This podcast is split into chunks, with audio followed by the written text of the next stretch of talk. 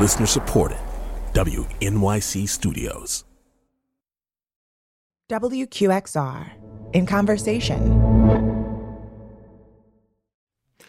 These are some strange times we find ourselves in, especially so for artists, performers, and musicians whose lives depend on our desire and ability to come together to collectively experience art and music.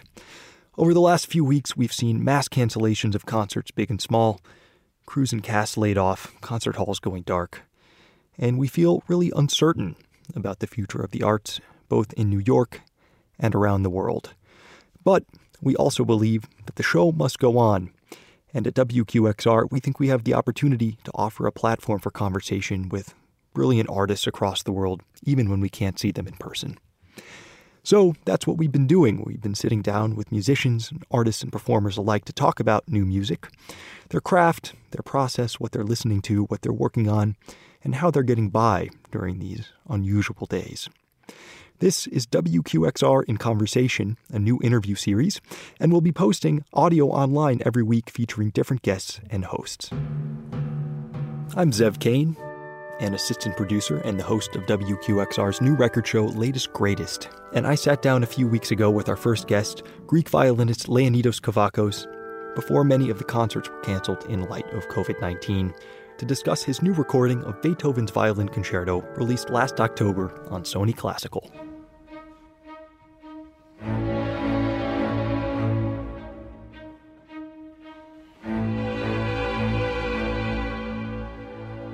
I'm very lucky to be joined in the studio by one of the world's top violinists and conductors, Leonidas Kavakos.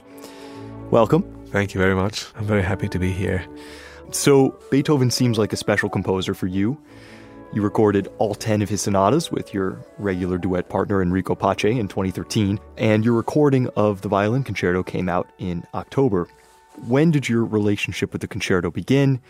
What was it like getting it under your fingers, and how has it evolved over time?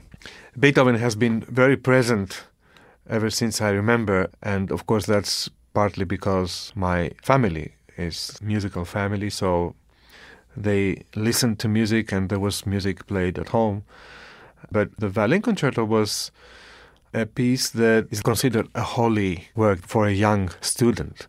So I remember while I was learning all the big virtuosic, so to say, pieces, my teacher said one day that maybe um, we should look at the Beethoven concerto. I thought, wow, really? Just, well, yeah, but that's not because you should play it straight away necessarily, but I think it would be very important to actually experience the music from the playing point of view now, studying it and growing with it. So the earlier you have a contact as a violinist, not as a listener, uh, with the work, you grow with it.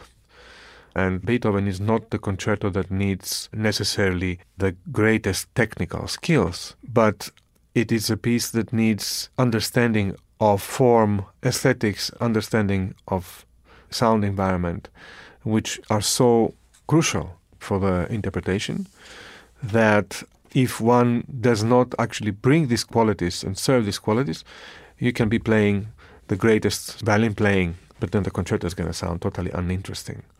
So, how did you know when you were ready to play it? Well, you know, this came later. At that time, when I first started studying it, I had no idea when that moment was going to be. But I think that this was a great advice in the sense that I learned it and then it was always there, and it also became a wish of mine to go beyond just learning it and trying to see how I can do it. And so that happened a few years later. Not necessarily because I was then ready, but the moment had come for me to actually really play it. You it know just, what I mean? It just felt right. Yeah, it doesn't mean that at that moment I'm necessarily ready, but I felt ready. You were just talking about the form and the aesthetics and the understanding of, of sonic environment that's required to play the Beethoven Violin Concerto well. The first movement alone of your new recording is 27 minutes. When you recorded all of Mozart's violin concertos back in 2006, all of them, save one, were under 27 minutes in their entirety. So I think it's safe to say that Beethoven's Violin Concerto may be, if not was, the longest work of its kind written at that time. Was Beethoven going for something completely different and genre redefining? Did he just have a problem with editing? Was it some of both? Look, it's a good point what you're making. Beethoven, for me, what makes him so great is that whatever he touched, he changed. And he changed in a way that everybody else followed him. And you mentioned the duration. How about thinking that there is a violin concerto that starts with a timpani solo? and one gives to the timpani not only the solo in the first bar, but like a real dominant role throughout the first movement.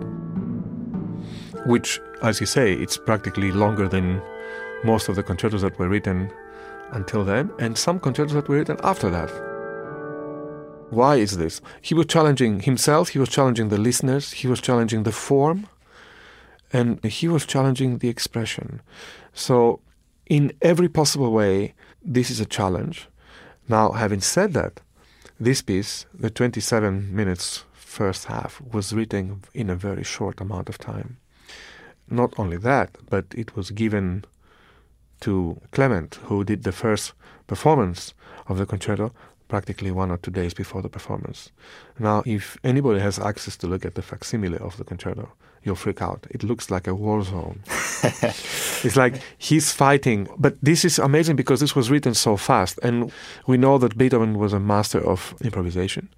And uh, you see the orchestral writing, and you see like two or three different possibilities for the solo version. In which sometimes he raises with different color. Sometimes you can see that it's something that he was upset about. Sometimes he's he lets it be there because he's not sure about you know. And then comes poor Clement, who has to figure this out in one or two days and play it.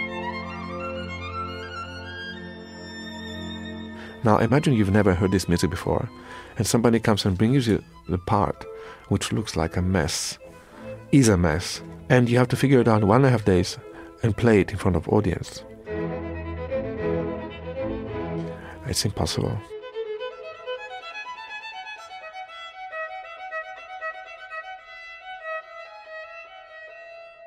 the other amazing thing is that having looked at the score, which looks so th- that there's so much like a fight going on, it's one of the most serene and lyrical works of Beethoven that we know. In fact, in the score, I think it's one of the scores where the word dolce is used more frequently. He still has very these kind of martial moments where there are these explosions and the sudden dynamic changes that really challenge the ear. But mostly this piece is extremely serene. The second movement is, I think, where time stops. It's a it's a dialogue with the angels, and we have the rondo in the end, which is more classical. Let's say the most conventional movement of the concerto, where finally the soloist introduces the theme.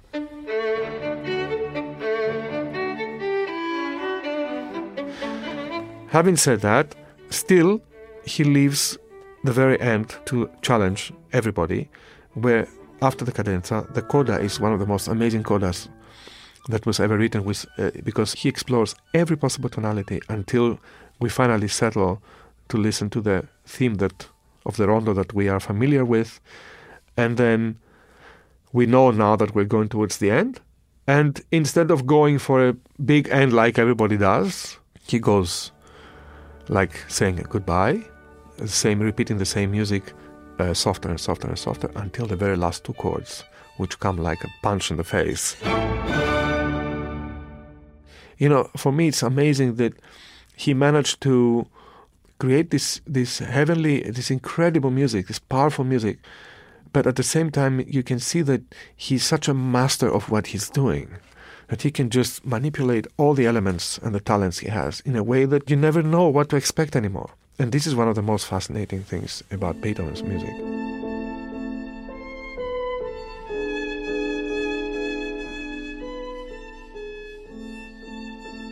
I'm also curious to hear about the folk songs at the end of the album. I'd never heard of them before, um, but they're really delightful. They're fun, they're cute. How do they tie in? Well, I think what is the most fascinating about the folk songs is that they are opus 107, which is quite late. And here, what do we have? We have Beethoven, who has already written enormous symphonies, enormous quartets, enormous concertos. He's looking at little songs. And um, he takes them and, in the simplest way, composes miniatures, which are so to the point, so talented, allow me to say, and so uh, entertaining. And yet, in each one of them, there is one little moment where you see the master. Do you have an example of that where you can see the master, a specific moment in one of the songs from, from the album, maybe? Oh, yeah, of course. The, the variations on the Russian folk song, absolutely. Towards the end, when you have this A minor theme and variations, and the, and the key goes to G major, and like for 10 bars, you think you're listening some kind of echo from a great piano sonata, or you're going to listen all of a sudden a great piece, big, long piece, because he just spreads for like 15 bars this G major section, but it seems like eternity in this miniature.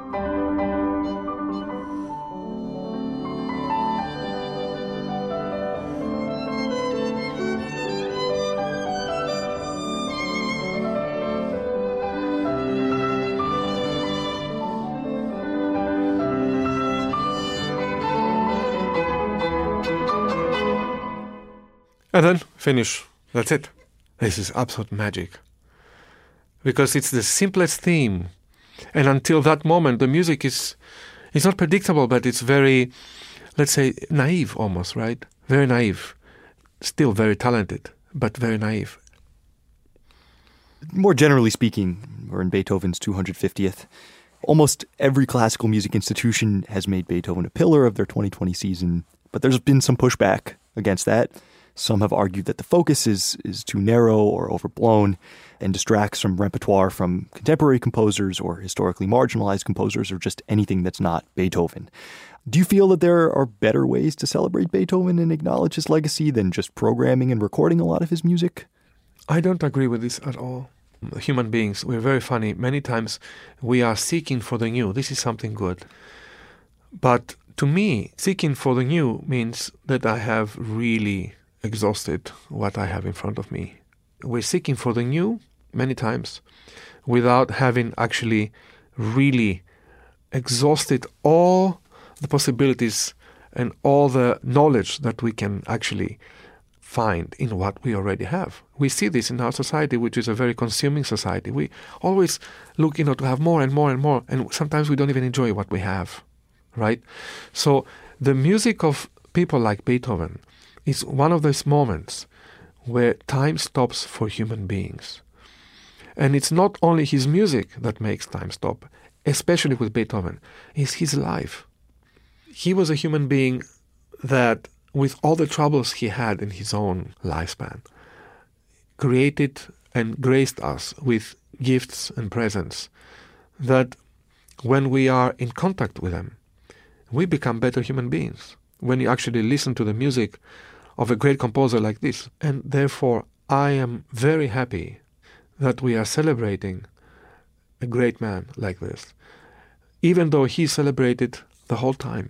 But I find that a big anniversary is an opportunity maybe for people who are not so familiar, maybe, with the music or with the person himself, to become a bit more curious. We need to keep that flame and we should not stop that flame. This music has survived over other music of their time because it managed to speak directly, to address directly the collective subconscious. So it speaks somewhere in our existence, which is so deep that and that is so common to all human beings. And then you see the effect that music has on them when they come and talk to you after the concert. But then of course, because we never appreciate what we have in our own time, sure. right? You know, you will find many bad reviews of Beethoven's music. Somebody called the concerto completely disjointed and repetitiously tiring. Exactly. You see that? so can you can you imagine this today? Somebody coming out making a public statement like this. Yeah. So it's not possible. Why? Because that work was much bigger than this and any other critic or this and any other violinist, because this managed to speak to something that is concerning all of us and bringing us close. And this is the mission of the arts, this is the mission of music, and through these giants, this mission is being uh, completed. There is a message there that is beyond the music. And maybe I could say that maybe that is not celebrated enough. That could be a side of a composer or a human being that could be celebrated more. His music will, even with what we do now, and if we did double as much as this, is never celebrated enough. Fantastic. I think this is a great place to stop. Thank you so much. Thank you very much. A pleasure to be here. That was Greek violinist Leonidas Kavakos. You can hear his new CD featuring Beethoven's Violin Concerto, released on Sony Classical last October and now streaming on all platforms. We'll be dropping more interviews over the next couple of weeks, so please sign up to WQXR in Conversation wherever you get your podcasts and keep an eye out on WQXR.org.